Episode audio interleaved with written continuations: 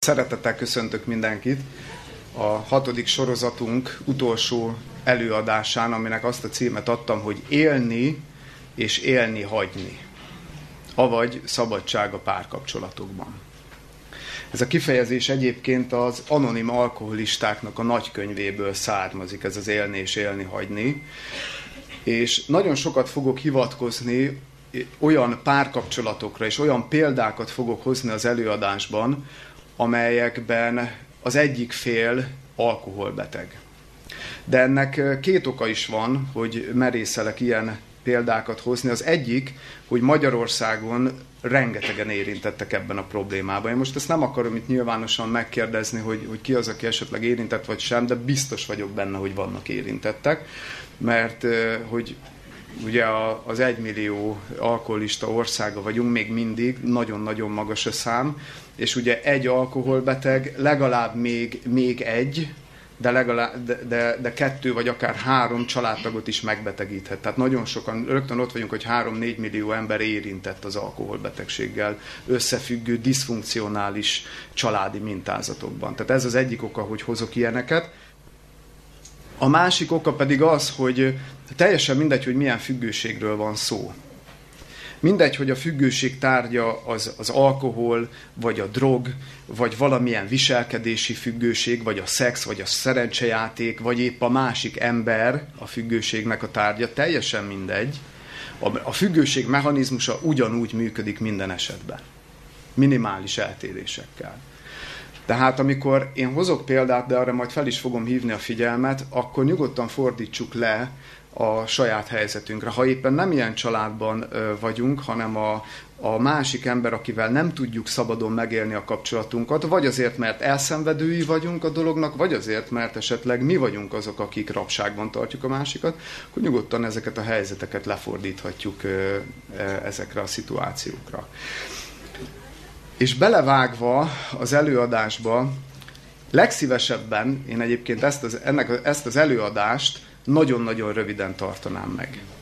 Egyetlen egy gondolatot mondanék el legszívesebben. Nem, nem ezt fogom tenni, de legszívesebben ezt tenném, hogy egy gondolatot elmondok, ami, és úgy küldenélek haza titeket, hogy na, ezen gondolkozzatok, fordítsátok le a saját életetekre, mennyire tudjátok ezt élni, mennyire értitek meg ezt a gondolatot, és kezdjetek el ezt szerint élni. És ha ezt szerint kezdené, kezdenénk élni, sokkal egészségesebb kapcsolatokban élnénk. Én ezt a gondolatot egy barátomtól hallottam, és amikor először hallottam, akkor a szívem minden rezdülése azonnal teljesen és százszázalékosan igent mondott rá. És következőképpen hangzik a gondolat. Ha szeretsz valakit, engedd el. Ha nem jön vissza, sosem volt a tiéd. Ha visszajön, örökre megnyerted őt. Ha szeretsz valakit, engedd el. Ha nem jön vissza, sosem volt a tiéd. Ha visszajön, örökre megnyerted őt. Ha csak ezt az egy gondolatot igazán megértenénk, és e szerint élnénk, boldogak, bo- sokkal több boldog kapcsolat lenne. Sokkal, de sokkal több. De nem értjük. Vagy lehet, hogy értjük, de nem tudjuk átültetni a gyakorlatba. Mert nem ismertük még fel, hogy nem is szabad a kapcsolat, amiben élünk. Mindegy, hogy szenvedő vagy elkövető oldalon ö, leledzünk éppen. Mert én kinézek a világba, és azt látom, hogy a szülők uralkodnak a gyerekeken, és irányítani akarják őket, vagy épp a másik véglet, hogy aztán csinálj, amit akarsz, és abban meg ugye nem sok szeretet van. Azt látom, hogy a párkapcsolatokban arra törekszenek a felek, hogy legyőzzék a másikat, hogy nekem legyen igazam, hogy minden úgy történjen, ahogy én akarom, és nem képesek kompromisszumra a felek. Azt látom, hogy egy főnök beosztott viszonyban a főnök kihasználja a, a munkásait, tehát bár, bármilyen emberi, nem csak a párkapcsolatokat nézve, hanem bármilyen emberi kapcsolatot nézve, azt látom, hogy nincsen egyenrangúság, nincsen szabadság, nincs meg ez az alapelv, hogy éljünk szabadon, és hagyjunk élni másokat szabadon. Hanem beteges, függő kapcsolataink vannak, amiket sokszor fel se, fel se ismerünk, és ennek azért van oka. Tehát ennek nem rejtett az oka, hogy miért van ez. És szeretnék egy leleplezni egy okot, mert nyilván nagyon összetett a kérdés. De, de hadd mondjak egy okot, amit a Biblia feltár a második Timóteus levél harmadik fejezetében. Tehát a második Timóteus levél harmadik fejezetében az első öt verset fogom olvasni, és nem fogom elemezni az egészet, csak egy-két fontos pontra szeretnék kitérni, de azért olvasom fel az egész szakaszt, mert, mert ha kinézünk a világba, akkor ez van. És így kezdődik, ez is olyan érdekes, hogy, hogy ez egy profécia, tehát ez egy jövendőlés, 2000 évvel ezelőtt írt jövendőlés. Az pedig tud meg, hogy az utolsó napokban nehéz idők állnak be. A Biblia szerint az utolsó időket éljük. És azt mondja, hogy ezekben az utolsó időkben nehéz idők állnak be, de miért? Mert lesznek az emberek magukat szeretők. Most itt egy nagyon illusztris idézőjelbe teszem a szót, felsorolás következik, de ezzel kezdődik, és fontosságnak nagyon nagy szerepe van a Bibliában, hogy minden ebből indul ki, hogy az emberi önzés elkezd határtalan méreteket ölteni. Mert az emberek semmi mással nem foglalkoznak, csak önmagukkal. Magukat szeretők lesznek az emberek az utolsó időkben. Nyilván mindig azok voltak, csak ennek a mértéke azért változik, és sajnos exponenciálisan nő. Aztán folytatódik a felsorolás, pénzsorvágók, kérkedők, kevélyek, káromkodók, szüleik iránt engedetlenek, háládatlanok, tisztátalanok, szeretet nélkül valók. Kérlelhetetlenek, rágalmazók, mértékletlenek, mértéktelenek, kegyetlenek, a jónak nem kedvelői, árulók, vakmerők, felfogalkodottak, inkább a gyönyörnek, mint Istennek szeretői, kiknél megvan a kegyesség látszata, de megtagadják annak erejét. És ezeket kerüld. Na most nyilván nem fogunk itt részletesen elmélyedni ebben, hogy az egyes fel, vagy az egyes tulajdonságok mit jelentenek, csak egy-két pontra szeretnék kitérni. Tehát az, az okát annak, hogy beteg kapcsolataink vannak, és nincsen benne szabadság és valódi szeretet, az az, abban jelöl meg a Biblia, hogy az emberek magukat szeretők lesznek. Hogy nem az számít, vagy egyre kevésbé számít, hogy a másik mit gondol, meg a másik hogyan érez, csak az, hogy én, én, én velem mi van, meg hogy én, én nekem legyen jó. De aztán olyan érdekes, hogy folytatódik a felsorolás, és akkor elérkezünk egy olyan ponthoz, ahol azt írja, hogy szeretet nélkül valók. Hát miért az, hogy a magukat szeretők, akkor az nem szeretet? Nem, az nem szeretet. Tehát a, a, az önszeretetet a Biblia sehol nem támasztja alá, hogy ez egy, ez egy jogos és jó elv lenne, hogy én magamat helyezem előtérbe, és magamat mindenek fölött szeretem. Szóval azt mondja, hogy szeretet nélkül, valódi szeretet nélkül valók lesznek az emberek, és a végén, most tényleg a legvégére ugrok, hogy a kegyesség látszata meg lesz sokakban, de megtagadják annak erejét. Mit jelent ez? Hogy a felszínen nem olyan egyértelmű ez az egész. Tehát, hogy a felszínen sokszor szépnek látszanak a dolgok. De aztán, hogyha mélyére ásunk egy-egy kapcsolatnak, akár a sajátunknak, akár a környezetünket, ha megnézzük, akkor megtaláljuk azt, hogy valójában itt nagyon súlyos problémák vannak. Hogyha csak a környezetetekre gondoltok, vagy hogyha éppen megismerkedtek valakivel, egy, nem tudom, egy házas párral, vagy egy olyan párral, akik még nem házasok, csak együtt járnak, és van egy felszínes kapcsolat, és találkoztok egy-egy órára, vagy egy-egy alkalommal, a felszínen minden olyan szépnek és jónak tűnik, az esetek túlnyomó többségében. És aztán, ha megkapargatjuk ezeknek a kapcsolatoknak a felszínét, akkor eljutunk oda, hogy csupa genny és dagadás minden hogy tele vagyunk függőségekkel, egymástól való beteges függéssel, és, és ennek ez az egyik oka. Ez az egyik oka. Hadd, hadd próbáljam meg ezt nagyon plastikussá és gyakorlatiassá tenni, és hadd idézzek fel egy személyes történetet. 20 éves koromból, én 20 évesen találkoztam az első olyan igazi nagy szerelemmel. 17 éves volt ez a lány, akiben nagyon szerelmes lettem, másfél hónapig tartott a kapcsolatunk, az én hibámból kifolyólag, és késő ősszel, tél elején ismerkedtünk meg, valamikor november vége felé, és úgy terveztük, hogy együtt szilveszterezünk. És ez minden rendben is volt, de pár nappal szilveszter előtt meghalt ennek a lánynak az egyik legjobb és legrégebbi barátja.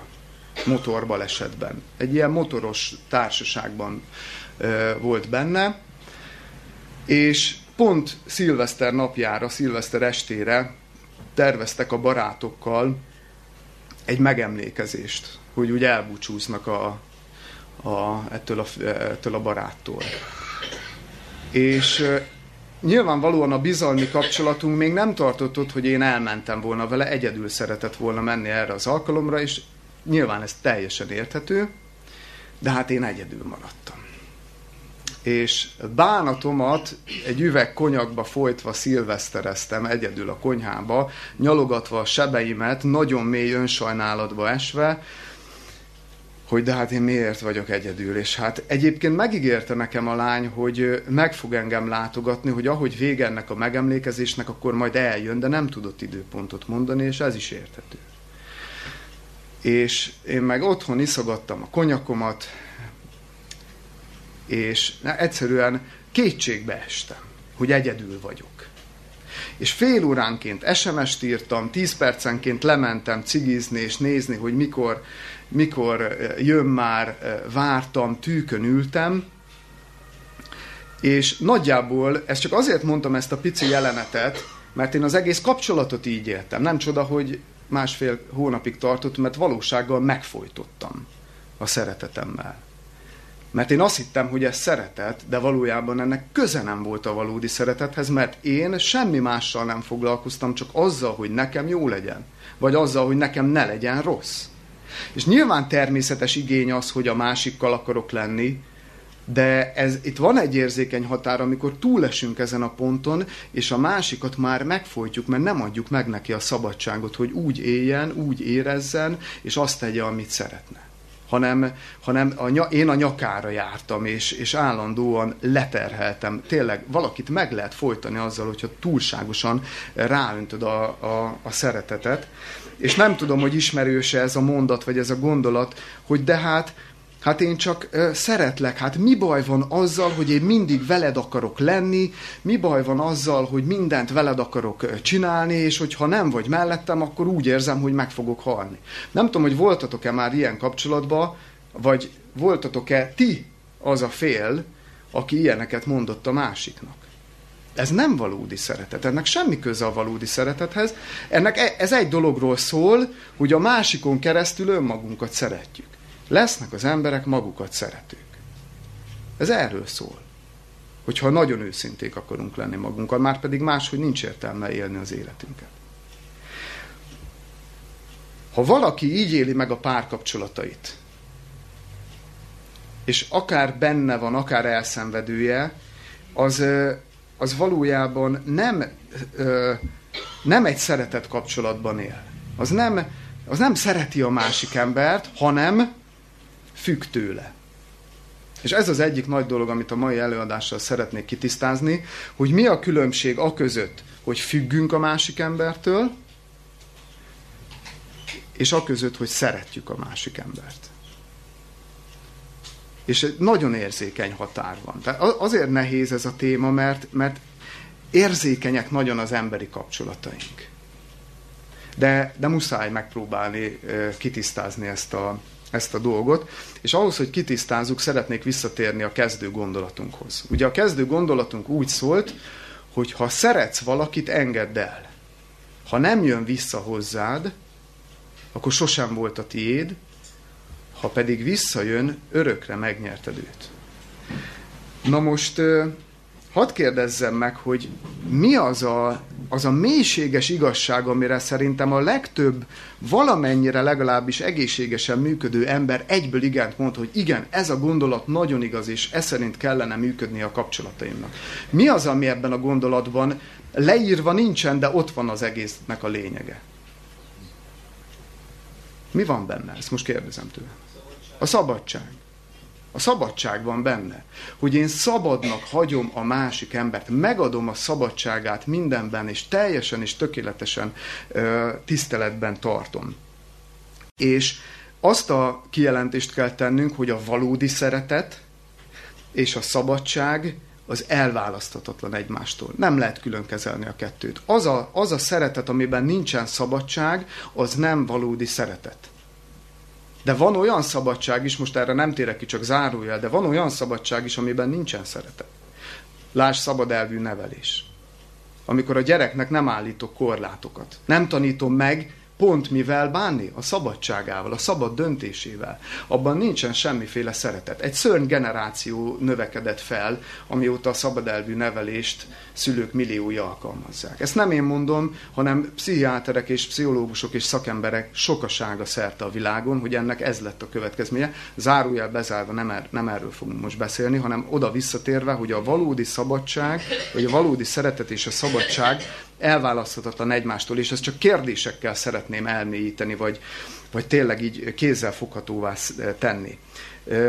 Próbáljatok meg magatokban válaszolni arra a kérdésre, hogy mi értéke van annak a kapcsolatnak, ahol a másik fél mondjuk csak szánalomból van mellettünk.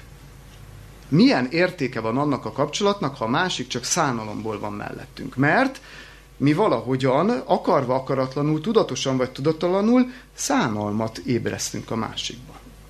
Vagy mi értéke van annak a kapcsolatnak, ahol a másik fél ö, kényszerből van melletted. Mert mondjuk te, és lehet, hogy megint tudatosan vagy tudattalanul, de a pénzzel, jó körülményeket teremtve magadhoz kötöd. Most csak egy példát mondtam. Rengeteget, rengeteget lehetne. Vagy mi értéke van annak a kapcsolatnak, amikor a másik fél félelemből van melletted? Mert megint csak akarva akaratlanul, tudatosan vagy tudattalanul, de érzelmileg úgy manipulálod, úgy zsarolod, vagy úgy fenyegeted, ugye ezek fokozatok, hogy a másik nem mer kilépni a kapcsolatból. Ugye ennek a, erről megint azért nem beszélek részletesebben, mert a, az előző előadásban ugye az érzelmi zsarolásról beszéltünk. Tehát ott, ott azért ezeket részletesen elemeztük. Így épül egymásra ez a sorozat. Szóval mi értéke van bármiféle kapcsolatnak, amiben az egyik fél nem önszántából van jelen. Mondjátok meg nekem, hogy mi értéke van egy ilyen kapcsolat? Nulla. Nulla, semmi. Na most ennek a gondolatnak a hátterén egészen nyugodtan, majd otthon vessetek számot a kapcsolataitokkal. Ami nem azt jelenti, szóval félreértés ne essék, ne, nem vagyok fanatikus, hogy akkor rögtön azonnal el kell vágni minden kapcsolatot, amiben úgy ítélitek meg, hogy fú, ez nem. Meg lehet javítani, lehet erőfeszítéseket tenni, és ez egy szabadságharc. De abban viszont biztos vagyok, és azt kimerem jelenteni, hogy így benne maradni, nem egészséges, és, és rengeteg kínlódással és szenvedéssel ö, fog járni. És itt el kell mondanom ezen a ponton századjára is. Mert nem értjük.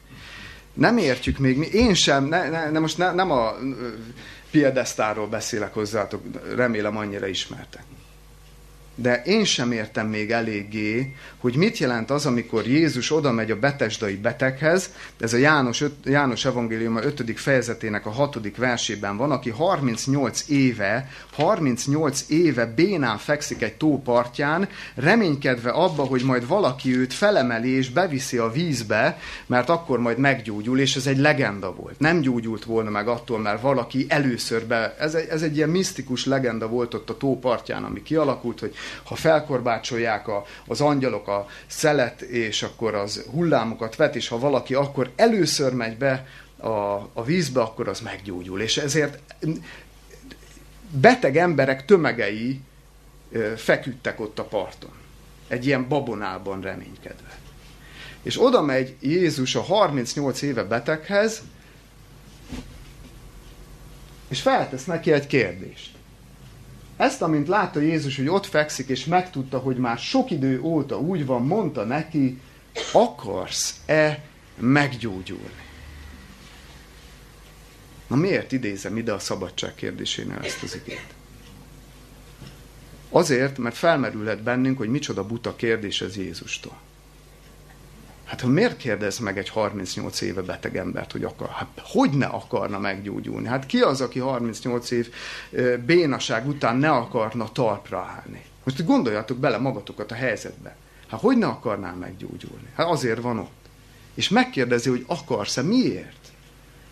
Hát mert csak ennyire fontos az Istennek a szabadság. Csak, e, csak ennyire akarja tiszteletben tartani a szabad döntésedet és döntésünket, hogy a legnagyobb jót sem erőlteti ránk, hanem megkérdezi a jóról is, hogy akarod? Hát ha jóról megkérdezi az Isten, hogy akarod-e, akkor a rosszról egyértelmű, hogy ne tegyük a másiknak. Ha még a, jó, ha még a jónál is a szabadságnak ez az óriási alapelve ér. Tehát nem ér, meggyőződésem, hogy nem fogtuk még fel, hogy, és nem tudunk megfelelően élni a szabadságunkkal. Talán azért, mert túlságosan hozzá vagyunk szokva ahhoz, hogy rabok vagyunk. Túlságosan, túlságosan ez vált természetessé. Tudjátok, mint az elefánt, akit kicsi korában kikötnek egy ilyen levert kis fémrúthoz, amikor még bébi elefánt, és akkor megpróbálja ugye kirántani, de mivel még kicsi nem tudja. És amikor már nagy, öt tonnás kifejlett állat lesz, nem kell egy fához kötni. Ugyanúgy a lába egy ilyen kis pici kis fémrúthoz van kikötve, ami le van szúrva a homokba vagy a földbe. Egy pici erőfeszítésbe se tellene egy öt tonnás elefántnak kirántani az egészet. De amikor megpróbálja érzi, hogy nem megy, és már annyira hozzászokott, mert egész életében rab volt, hogy már nem próbálkozik szabadon élni, már fél a szabadságtól. Na valahogy mi is így vagyunk ezzel. Ez át kell, át kell a gondolkodásunkat, az érzésvilágunkat újra kell húzalozni, mert különben benne maradunk beteg kapcsolatokban, amikben nem kellene benne maradnunk, és nem akarjuk megjavítani. Mert elfogadtuk, hogy ez így jó. Tehát hiába akarjuk mi a legjobbat a másiknak, hogyha a másik nem akarja. És hogyha ennek ellenére, hogy a másik nem akarja, mi mégis elérjük, hogy úgy történjenek a dolgok, ahogy mi akarjuk, akkor azzal rabbá tesszük a másik embert, és erőszakot követünk el vele szemben. És ezt most minden embernek mondom, szülőnek, feleségeknek, férjeknek, barát, mindenkinek, aki, aki valamilyen kapcsolatban éli az életét, nyilván a párkapcsolatokra is ez, ez, ez hatványozottan igaz.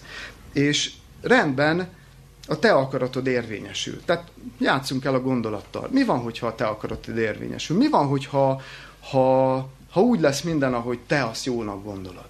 Győztél. Remek. És eszembe jut egy Zorán szám, nagyon szeretem Zorán. Az Üzenet című számában nem fogom énekelni, de csak egy mondatot szeretnék belőle, meg kímélek titeket, de, de elhangzik egy fantasztikus gondolat. Minden, minden nem, nem teszek megjegyzéseket, következőképpen szól.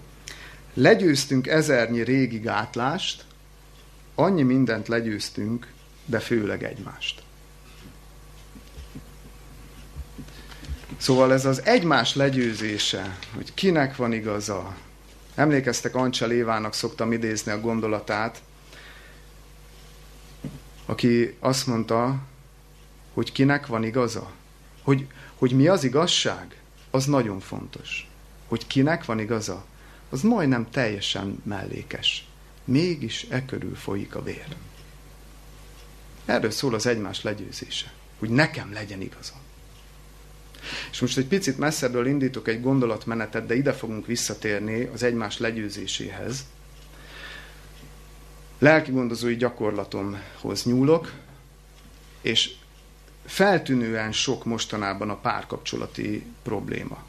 Akik megkeresnek engem, ötből négy eset párkapcsolati probléma. Ötből négy. De jó, ez egy nyilván ö, szűk keresztmetszet. Nem tudom, hogy nagyban ez hogy néz ki, hogyha vennénk tíz szakembert, tíz terapeutát, hogy ez hogy néz ki, de, de én azt sejtem, hogy elég magas az aránya a párkapcsolati terápiáknak. Kérdezem tőletek, szerintetek mivel keresnek meg párkapcsolati terápia címén az emberek? Mivel, mivel jönnek hozzám szerintetek? Hogy a másik nem szeret. Igen. Tehát, hogy a másik hülye. Meg a másik így megbánt, meg a másik így viselkedik, meg a másik ilyen, meg a másik olyan, meg a másik amolyan. És nekem ebből elegem van, és ez, nem, és ez így nem jó. És mit csinálja? Ezzel keresnek meg. És e, megint csak nem akarok végletes lenni. Nyilvánvalóan ezek fájdalmas dolgok, ezeket fel kell e, deríteni, terápiát lehet folytatni, de nekem, amikor valaki megkeres egy ilyennel, itt már egy piros felkiáltójel, egy elég nagy piros felkiáltójel felvillan, hogy itt függő kapcsolatról van szó. Hogy sem ő nem szabad a kapcsolatban, se a másik fél. Miért mondom ezt? Mert az a tapasztalatom, és mind elméleti, mind gyakorlati szinten, hogy gyógyulás, egy párkapcsolat megjavulása a, a gyógyulási pontja, tudjátok, mikor jön el?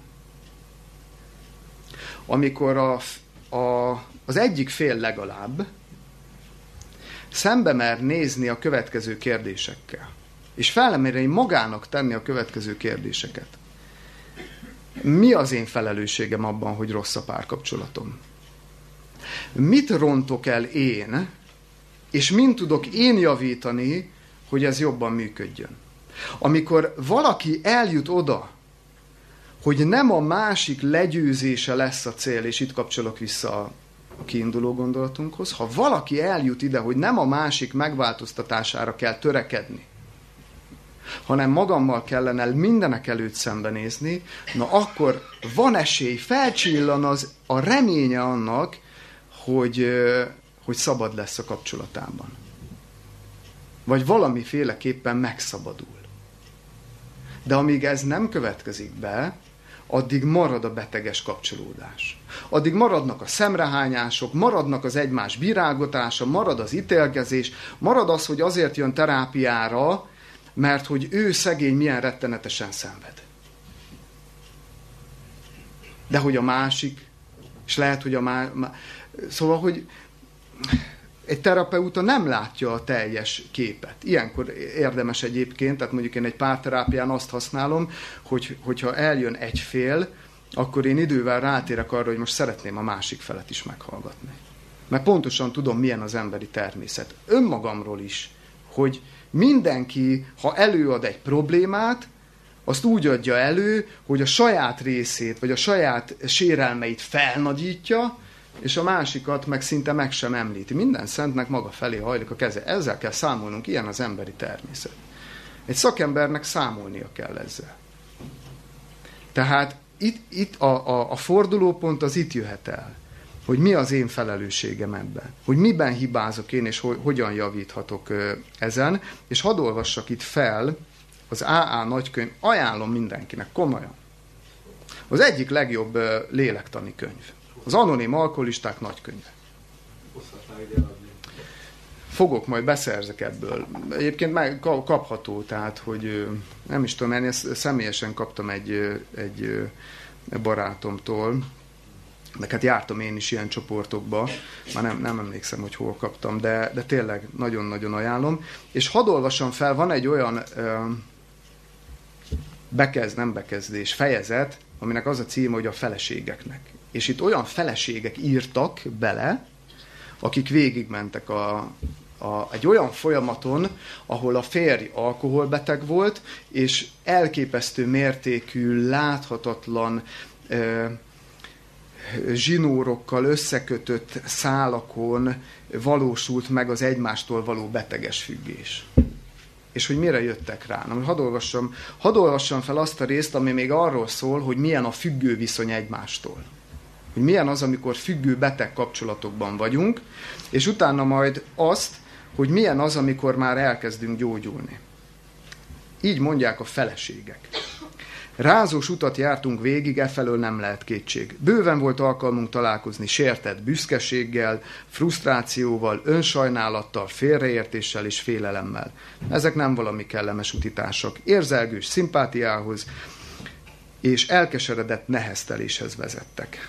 Néhányan közülünk egyik végletből a másikba estek, örökké abban reménykedve, hogy egy szép napon szeretteink ismét a régiek lesznek. Hűségünk, és az a vágyunk, hogy férjünk emelt fővel járjon, és olyan legyen, mint a többi ember, mindenféle kínos helyzetbe hozott minket. Önzetlenek és önfeláldozók voltunk, megszámálhatatlan hazugságot találtunk és saját büszkeségünk és férjünk hírneve védelmében. Imádkoztunk, könyörögtünk, türelmesek is voltunk.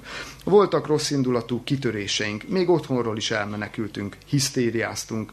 Megbénított bennünket a félelem, együttérzésre vágytunk. Bosszúból kikezdtünk más férfiakkal. Otthonunk esténként csatatérré vált. Aztán reggel csókot adtunk és kibékültünk.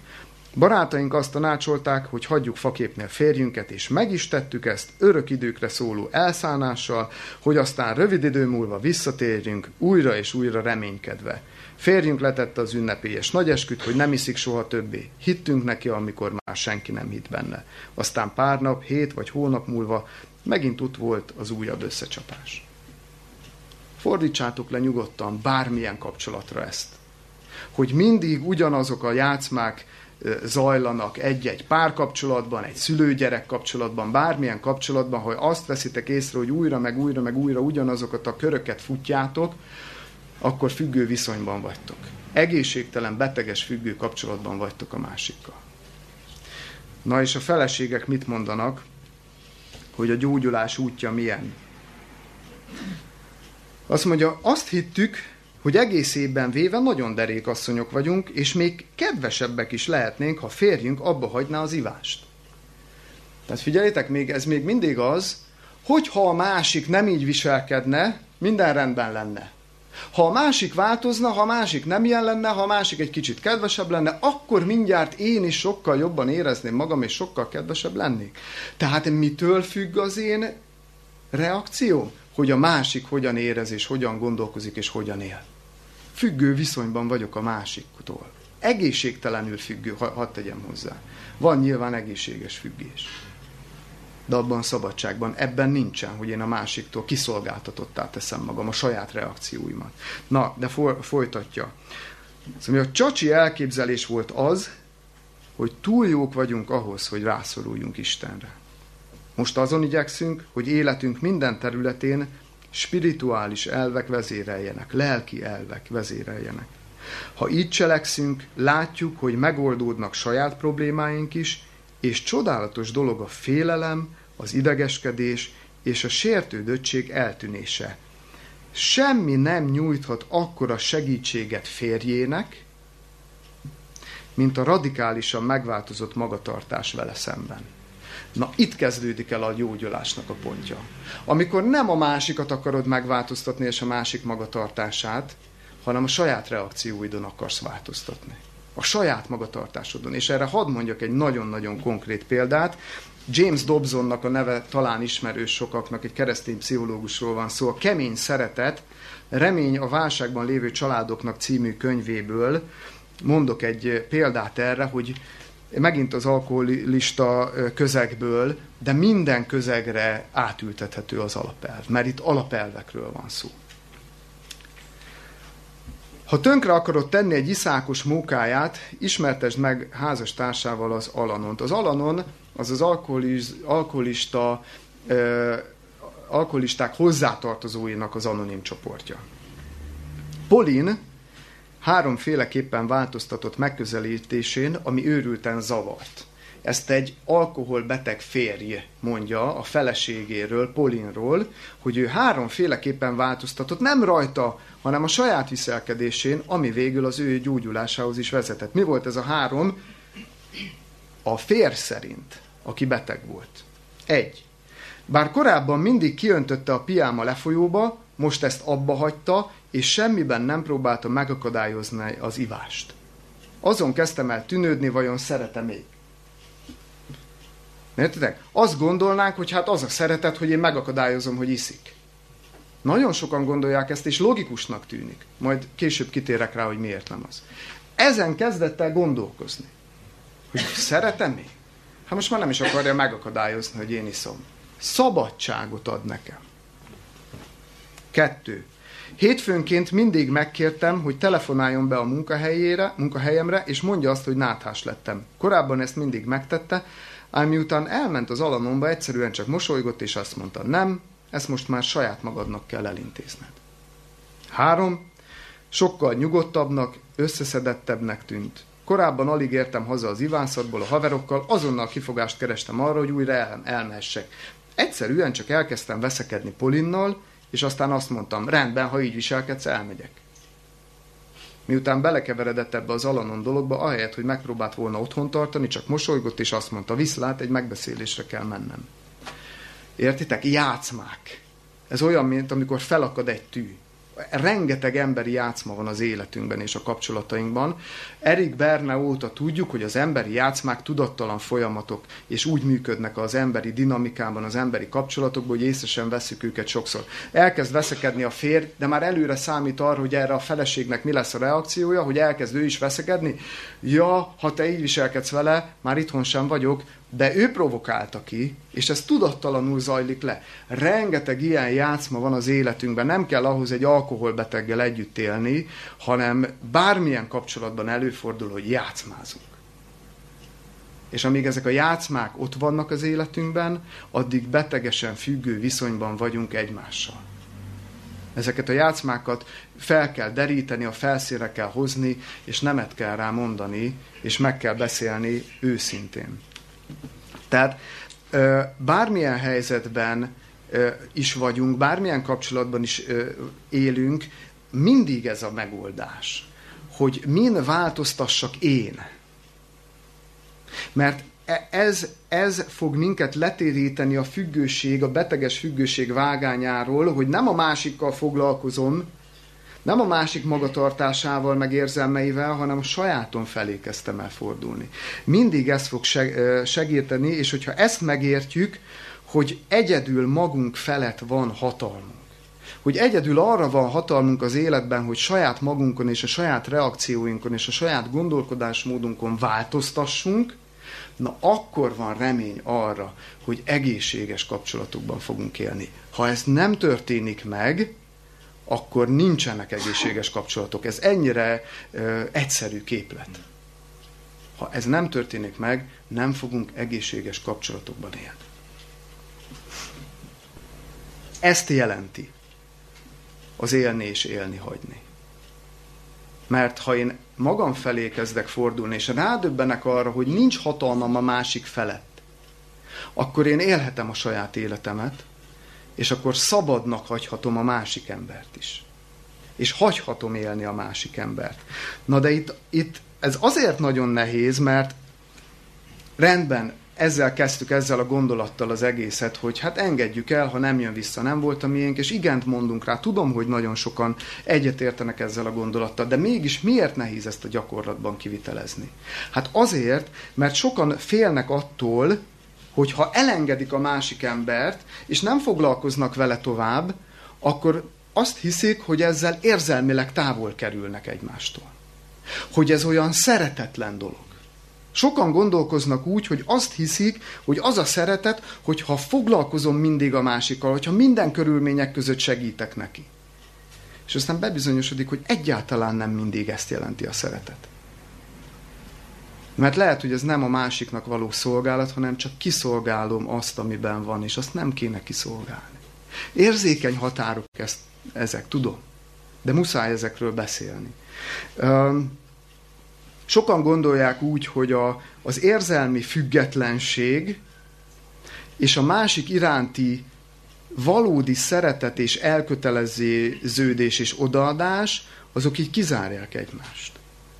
Pedig ezek nem kizáró fogalmak. Sőt, sőt, nagyon-nagyon nem kizáró fogalmak. Valójában az az ember tud a legmélyebben elköteleződni, az az ember tud a legmélyebben szeretni, az az ember tudja a legmélyebb odaadást produkálni a másik ember iránt, aki érzelmileg független és szabad. Miért? Mert megértettek valami nagyon-nagyon-nagyon fontos dolgot, és itt most egy idézetet szeretnék olvasni, hogy mi ez, a, mi ez a nagyon fontos, amit megértett a szabad ember. Hans Kleinnek a Alkoholfüggés és családgondozás című könyvéből egy részlet. Hatásos, ha elengedi az alkoholbeteget, én hozzáteszem a másik embert. Tehát, hogy tényleg bármilyen kapcsolatra vonatkoztathatjuk ezt. Hatásos, ha elengedi a másik embert, mert ha hirtelen magára hagyják, megérti, hogy többé nem viselik gondját, illetve itt az ideje, hogy döntsön. Vagy hagyja, hogy elpusztítsa az alkohol, vagy végre felelősséget vállal a saját életéért. Helyettesítsétek be. Vagy hagyja, hogy elpusztítsa az, hogy érzelmileg zsarol téged. Nem csak az alkohol lehet ez. Lehet, hogy az érzelmi zsarolásban szenvedsz, akár egy szülő-gyerek kapcsolatban, de akár egy párkapcsolatban. Lehet, hogy egy narcisztikus pár van melletted. Volt itt egy pár előadással ezelőtt egy hölgy, aki olyan nagyon őszintén beszélt a beszélgetésben, hogy, hogy két narcisztikus párkapcsolatban volt benne, nem véletlenül tudat alatt választott narcisztikus párt magának, majdnem belehalt ezekbe, és aztán elmesélte, hogy aztán hogyan, hogyan ö, tudott ebből ö, szabadulni. Tehát nyugodtan helyettesítsétek be ide, amiben éppen vagytok. Tehát vagy, tehát hogy döntenie kell a másiknak is, hogy hagyja, hogy elpusztítsa az a dolog, amiben benne van, vagy végre elkezd saját magáért felelősséget vállalni. Mert az érzelmi zsaroló sem vállalja saját magáért a felelősséget, mert az ő boldogságát a másiktól teszi függővé, és áttolja rá a felelősséget. Hogy rajtad fog múlni, hogy én hogyan érzem magam. Hát milyen beteges dolog már ez. Olvasom tovább. Az alkoholizmus esetében az a veszély áll fenn, hogy a nem megfelelően nyújtott segítség megakadályozza a beteget abban, hogy átélje ezt az említett tapasztalatot. Furcsa módon egyesek azt hiszik, hogy pontosan ilyen helyzetben kell segíteniük ezeken a szerencsétlen embereken. De amilyen jó, annyira téves is ez a szándék, mert a beteg, és figyeljetek is, ez az a fontos dolog, amit a szabad ember megért. Hogy a beteg csak akkor vágyik arra, hogy segítsenek rajta, amikor megértette, hogy ő a felelős a betegségért, és egyedül nem tud boldogulni. És hogyha te mindig kiszolgálod, a másikat, és megerősíted abban a rossz szokásában, amiben éppen van, hogy ez egy szerfüggés, a szerfüggés, hogyha hatalomvágya van, akkor ha szexualitás tárgyaként használ téged, teljesen mindegy, hogy mibe van. De hogyha te ezt kiszolgálod és hagyod, azzal megerősíted őt ebben az egészben. És nem, nem megfosztod attól, hogy átélje, hogy, hogy rossz az, amit csinál. Hogy nem jó az, amiben van. Ha szeretsz valakit, engedd el. Ha nem jön vissza, sosem volt a tiéd. Ha visszajön, örökre megnyerted őt.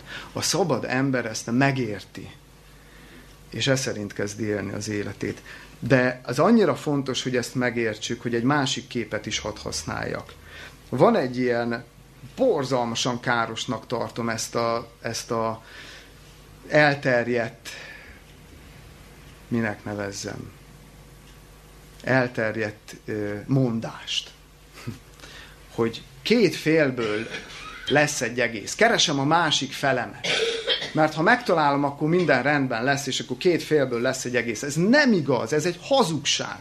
Ez nem igaz a párkapcsolatokra, az egészséges kapcsolatokra nézve. Sosem lesz két fél emberből egy egész. Soha.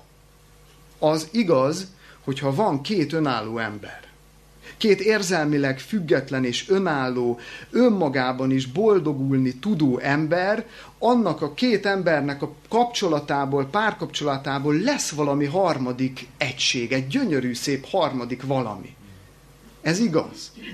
Mert amikor a Biblia is azt mondja az 1 Mózes 2.24-ben, hogy elhagyja a férfiú az ő atyát és anyját, ragaszkodik feleségéhez, és lesznek egy testé, akkor arról beszél, hogy van egy férfi, aki érzelmileg, mind érzelmileg, mind anyagilag, minden tekintetben függetlenedett a szülőktől. Elhagy... Nem azt jelenti, hogy nem szereti ezen túl a szüleit, meg nem látogatja meg őket, hanem levált. Érzelmileg független, önálló emberi lény lett. Meg van egy feleség is, aki szintén ilyen, és utána lesznek, lesz ebből a két önálló emberből egy egész. Egy, egy harmadik egység, egy valami csodálatos egység.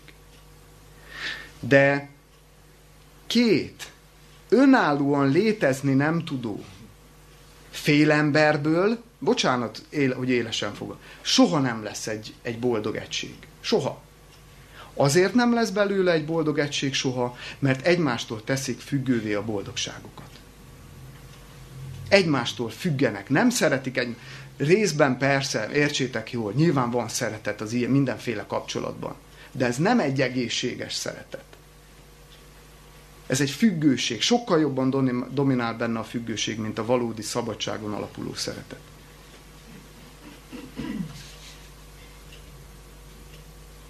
Azért nem működik, a két félből lesz egy egész történet, mert, eb, mert az ilyen kapcsolatokban a függőség tárgya a másik ember.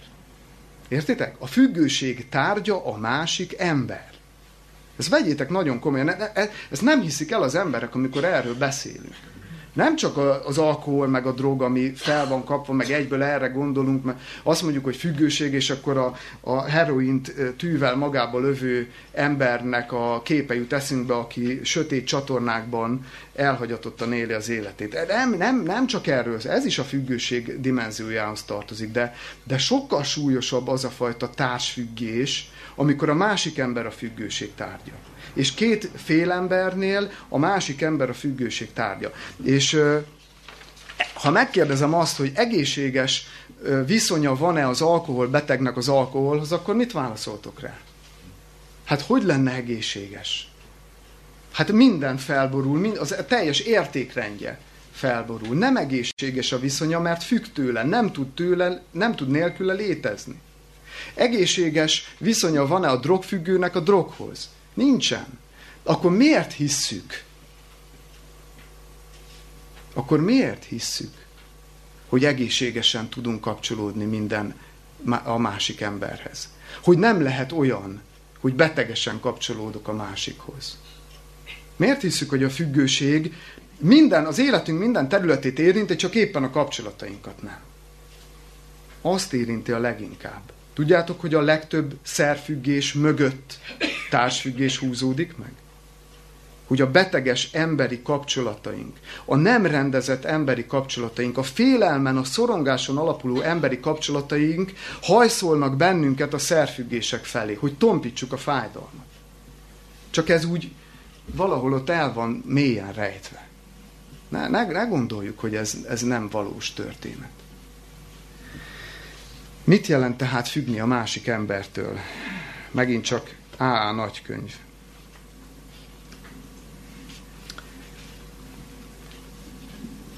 Ne hagyjuk meg az alkoholistát abban a hitben, vagy a függő embert abban a hitben, hogy csak akkor tud kigyógyulni, ha a családja visszatér. Ez egyáltalán nincs így. Bizonyos esetekben a feleség ilyen vagy olyanokból soha nem fog visszajönni. Emlékeztessük emberünket, hogy fülé, fölépülése nem emberektől, hanem Istentől való viszonyától függ. Láttunk már kigyógyulni olyan embereket, akiknek a családja nem tért vissza. Viszont láttunk másokat elbukni, ha családjuk ezt korán tette meg.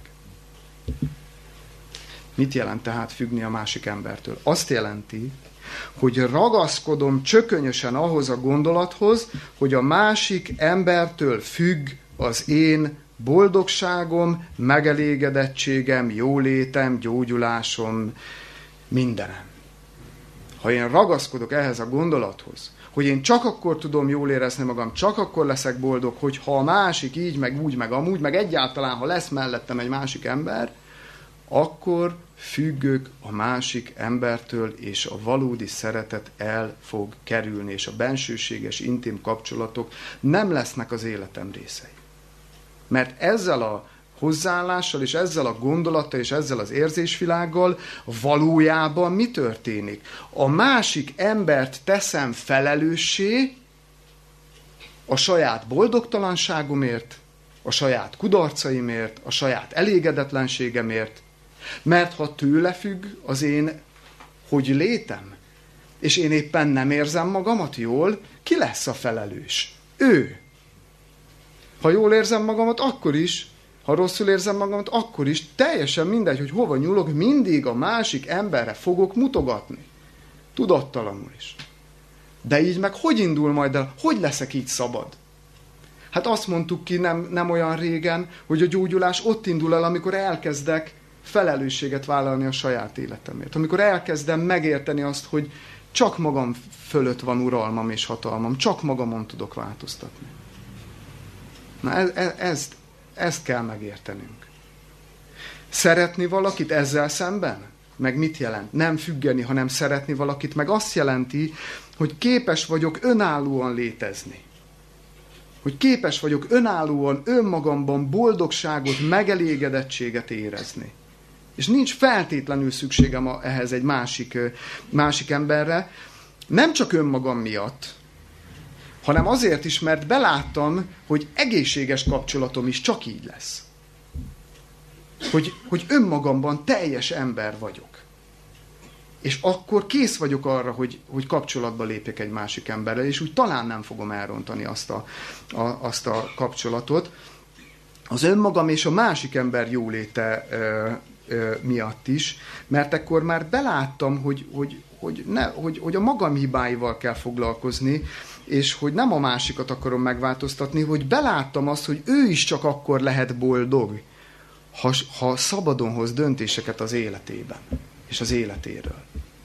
Mert ez nem működik szabadság nélkül. Hadd, eh, hadd hozzam be azt a képet, hogy hogyha magunkat, vagy hogyha egy egészséges embert egy jól sikerült fekete erdő tortához hasonlítom amiben minden összetevő megvan, a cukor, a nem tudom, lekvár, nem tudom, mi, most így mondtam, hogy fekete erdő torta, azt sem tudom, miből áll, de, de szeretem, de hogy, de hogy megvan benne minden összetevő, ami kell egy jó tortához.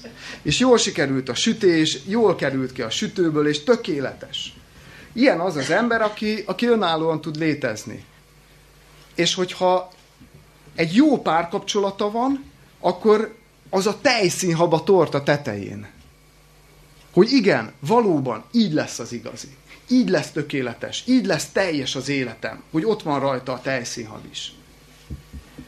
De ha megcserélődik a sorrend, ha, ha én önmagamban nem, nem tudok létezni, és függő módon ö, tudok csak ö, kapcsolódni, és szeretetet akarok kicsikarni, erőszakkal, manipulációval, zsarolással, akkor az, azt tudjátok milyen? az olyan, mint egy rosszul sikerült torta, amiben nem raktak cukrot, nincs benne lekvár, nem sütötték elég ideig, össze van így darabolódva, meg is égették, vagy itt tudom az előbb, minden, ne értitek? Tehát, hogy nem, nem, nem, nem jól sikerült a sütés sem, és a tejszínhab meg már ott van egy napja az asztalon, össze van esve, és annak a tetejére dobod rá. Na, na ilyenek a beteges kapcsolatai ha megcseréljük a sorrendet, ha mit jelent az, hogy megcseréljük, vagy felcseréljük a sorrend, hogy ha a másiktól várom el, hogy boldoggá tegyen engem. Ezt jelenti a, ezt jelenti a sorrend fel. Ha a másiktól várom el, hogy ő kiszolgáljon engem, hogy ő, hogy ő boldoggá tegyen engem, akkor ez lesz. Előbb vagy utóbb, de ez lesz. Befejezés. Megint csak egy kis idézet ebből. Jó néhányan nagy pofont kaptunk az élettől, mire megtanultuk. Munka ide vagy oda, feleség ide vagy oda, ezt most egy alkoholbeteg mondja. Egyszerűen nem tudjuk abba hagyni az ivást, amíg a másoktól való függőséget az Istentől való függőség elé helyezzük. Ültessük bele minden ember tudatába, hogy felépülhet tekintet nélkül bárkire. Az egyetlen feltétel az, hogy bízzon Istenben, és végezze el a nagy takarítást. Mit jelent ez? Van egy adott dolog az életünkben, mégpedig az, hogy függő lények vagyunk. És nagyon egyszerűen fogom ezt bebizonyítani nektek. És teljesen mindegy, hogy ki milyen világnézeti alapon van. Ki miben hisz, vagy miben nem hisz. Mindenki hisz valamiben egyébként. De tudsz-e tenni bármit azért, hogy, az, hogy élet legyen benned? Szándékosan kérdezem így. Nem azt kérdezem, hogy tudsz-e tenni bármit azért, hogy egészségesen élj. Persze, eszel, próbálsz egészségesen élni, mozogni, tudunk, de hogy az élet, mint jelenség benned legyen. Tudsz-e tenni érte bármit is? Tudsz-e tenni azért bármit, hogy verjen a szíved? Tudsz-e tenni bármit azért, hogy miközben alszol, lélegez? Semmit nem tudsz érte tenni. Mert nem a te kezedben van az életed. Bármilyen félelmetes ezzel szembenézni, ezt ki kell mondani. Nem a mi kezünkben van, nem rajtunk múlik, hogy van-e bennünk élet vagy sem. Ezért vagyunk függő lények. És mindegy, hogy te most hiszel az Istenben, vagy az evolúcióban hiszel, vagy buddhista, vagy teljesen mindegy. Mert mondjuk, oké, okay, ezek biológiai folyamatok. Hogyha az evolúcióban hiszel, akkor a létezésed a véletlennek sorozatától függ. Nem? Hát akkor a vak véletlen tervezés eredménye vagyunk. Ez egy véletlen dolog, hogy nekem mindig pont vár a szívem. Ha buddhista vagy, vagy bármilyen keleti vallásnak vagy a, a híve, akkor meg az örök körforgástól függ, hogy, hogy, hogy az élet, mint jelenség ott van benned. Bárhova nyúlok, azt találom, hogy függő lények vagyunk. A probléma ott jön, és az embernek a nagy tragédiája az, hogy ez egy olyan félelmetes gondolat, amivel nem akar szembenézni. És annak érdekében, hogy ne lássa ezt meg, mert túl félelmetes, abszolút függetlenségre törekszik. Mert az abszolút függetlenség annak az illúzióját nyújtja, hogy a te kezedben van az életed. Hogy te irányítod az életed hogy tőled függ. És mivel nem tudsz nem függő módon létezni, mert függő lény van, hát egy függő lény hogyan tudna független lenni? Sehogy. Mivel nem tudunk nem függő módon létezni, ezért a bennünk lévő függőség meg állandóan pótlékokat keres. Mert nem tud máshogy, nem tudunk máshogy élni. Állandóan pótlékokat keresünk, és megtaláljuk, és találunk ezret, meg százat, meg nagyon sokat, találunk szereket, találunk viselkedési függőségeket, evési függőségeket, egy csomó mindent, szerencsejátékot, bármiből, bármitől tudunk függeni, főleg egymást találjuk meg a függőségünkkel, És miközben elhitetjük magunkkal, hogy pont ettől vagyunk függetlenek, a valóság az, hogy éppen ezt taszít minket rabságba. Pont ezek a pótlékok taszítanak minket rabságba.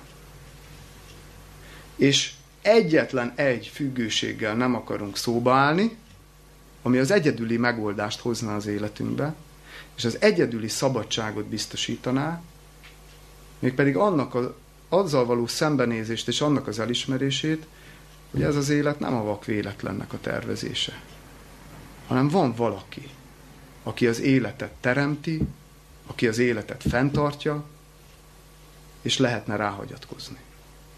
Az Istentől való függés az egyetlen egészséges függés. Ezt mondja ki az alkoholista, aki rájön erre, mert megjárta a poklot. Azt mondja, hogy ha másoktól való függőségemet az Istentől való függőségem elé helyezem, elvesztem. De ha ez a sorrend megcserélődik, és elkezdek erre a kapcsolatra koncentrálni, és hogy én hogyan lehetek jobb, hogy én hogyan lehetek szeretetteljesebb, hogy én hogyan lehetek szabad, akkor majd működni fognak a kapcsolataim is. Addig nem. Ez az én hitem és személyes meggyőződésem. Nem véletlenül mondja a Biblia a férfiaknak, hogy ti férfiak, ötször, ötször helyezi a szívünkre, kedves férfi társaim, az Isten, azt, hogy ti férfiak, szeressétek a ti feleségeteket. Szeressétek. Amikor a Biblia a szeretetről beszél, abban benne van a szabadság is. Nem azt mondja, hogy uralkodjatok rajtuk. Mégis ez van. Meg ez volt a történelem folyamán sokszor, hogy a nők hát mikor kaptak választójogot, meg mikor lettek szabadok. Egészen későn. Valam, sok társadalomban még most sem. A szeretetben benne van a szabadság, hogy szabadságot adok neki, és a szeretetben és a szabadságban benne van a szolgálat. Nem uralkodást jelent a férfi részéről, hogy szereti, hanem szolgálatot. De mit mond a nőknek? És ezt is nagyon sokszor mondja a nőknek, hogy engedelmeskedjetek a ti férjeteknek, magyarán szólva tiszteljétek. Tiszteljétek a ti férjeteket. De itt sem vak engedelmességet kíván az Isten, mint ahogy sok férfi értelmezi ezt az igét, hogy hát le van írva, engedelmeskedni kell a nőnek. A nő is szabad lény, egyenrangú teljesen a férfival. És amikor azt mondja, hogy engedelmeskedjetek és tiszteljétek, akkor azt mondja az Isten, hogy ha te szabadon vállalni tudod a női szerepet, és alá tudod rendelni magadat szabadon a férfi vezetésének, akkor az egy jól működő kapcsolat lesz. Mert szerepekben van különbség, de emberségben nincs. Emberségben egyenrangúak vagyunk. Szerepekben van különbség. Nagy baj lenne, hogyha, és hát ezt látjuk, hogy a mai világban elég erősen meg, megcserélődtek és felcserélődtek a szerepek. Idáig jutottunk. Tudom, hogy nem lehet kimeríteni soha egyetlen egy témát sem, ezt sem lehetett kimeríteni, de bízom benne, hogy felszínen hozott azért olyan gondolatokat, amik mentén mindenki a saját személyes életében elindulhat, úgyhogy én akkor itt ezt most le is eh, zárom, és ezzel együtt ugye az egész évadot.